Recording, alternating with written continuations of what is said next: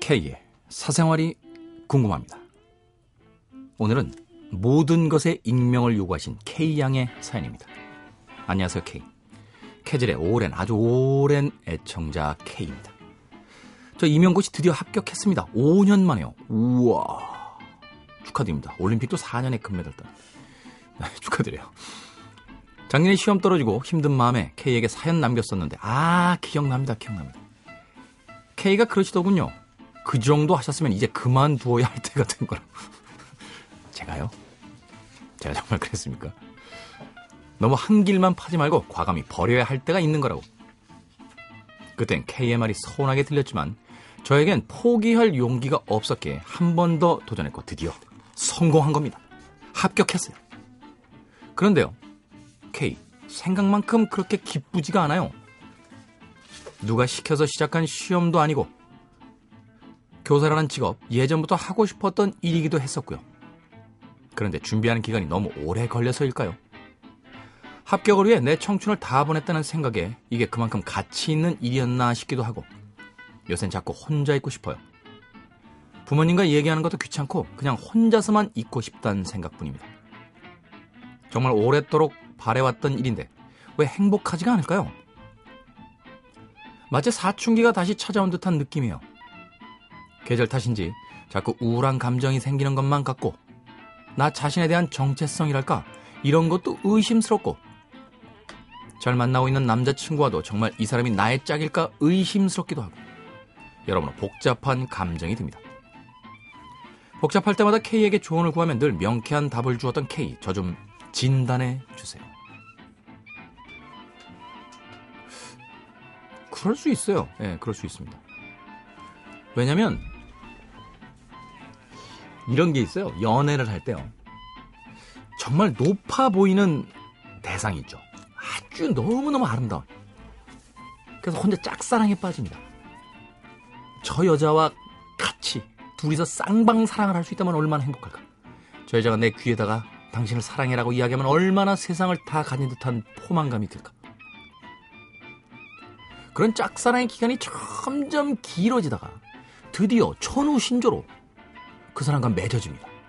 그리고 불꽃 같은 사랑을 불태우죠. 그러던 어느 날 그녀가 머리를 3일에 한 번씩 감는다는 사실을 알게 되고 정수에서 몽글몽글 피어나는 냄새를 맡으며 이건 뭘까? 라는 실존적 고민에 빠져들 때 나를 보면서 배시시 웃는 그 앞니 양쪽에 커다란 고춧가루와 음식 찌꺼기가 끼어 있는 것을 목격하게 될 때. 그리고 이자카야에서 사케 한 잔 먹으러 갔을 때 신발을 벗어젖히고 들어가는 그녀의 뒤꿈치 어마어마한 각질이 존재한다는 것을 새삼 발견하게 될 때. 우리는 생각합니다.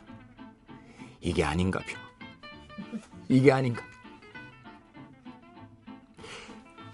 독일인의 사랑을 쓴 막스 멜러라는 작가는 그런 얘기를 했어요. 너무 사랑하는 사람을 높게 보면 비극이 옵니다.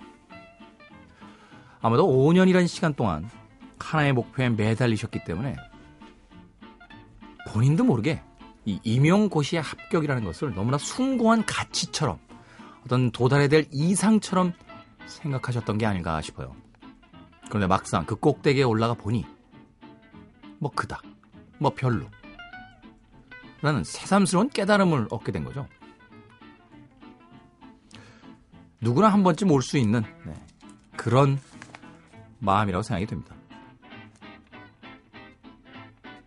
그래도 붙었잖아요. 응? 이 시험 하나를 위해서 내 청춘을 다 보냈다? 아이고야. 그 시험 붙지도 못하고 청춘 보낸 사람들이 수두룩합니다. 저는 그렇게 생각해요. 그러면 그 시험의 합격과 바꿀 수 있는 건 뭐가 있었을까요? 뭐 여러 가지가 있었겠죠.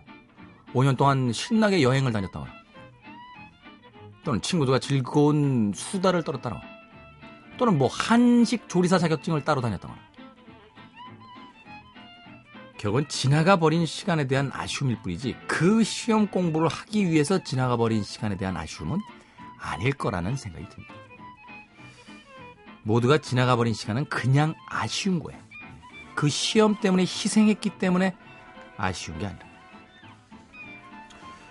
저는 K양에게 그런 이야기 드리고 싶어요. 임용고시의 합격이라는 건 목표가 아닙니다. 목적이 아니에요. 선생님으로서 자신의 뜻을 펼치기 위한 하나의 과정이고 단계일 뿐인 거죠. 진짜 의미 있고 가치 있는 일들은 이제부터 펼쳐집니다. 그 시험을 합격했기 때문에 이제 선생님으로서, 교사로서 정말 꿈꿨던 멋진 일을 할 수 있어요. 그러니 너무 실망하지 마십시오. 그리고요. 뭐 지금 단계에서 견뎌내는 것밖에는 방법이 없어요. 네. 계절이 또 겨울이기 때문에 새로운 봄이 찾아오고 주변에서 여전히 자신과 같이 공부했지만 아직도 합격증을 받아들지 못한 동료들을 볼 때 새삼스럽게 자신의 행복에 대해서 다시 한번 생각하시게 될 거예요. 여기 이 구절은 좀 걸려요. 남친도 정말 이 사람이 나의 짝일까 의심스럽다. 그건 한번 의심해 봐야 돼. Thank you.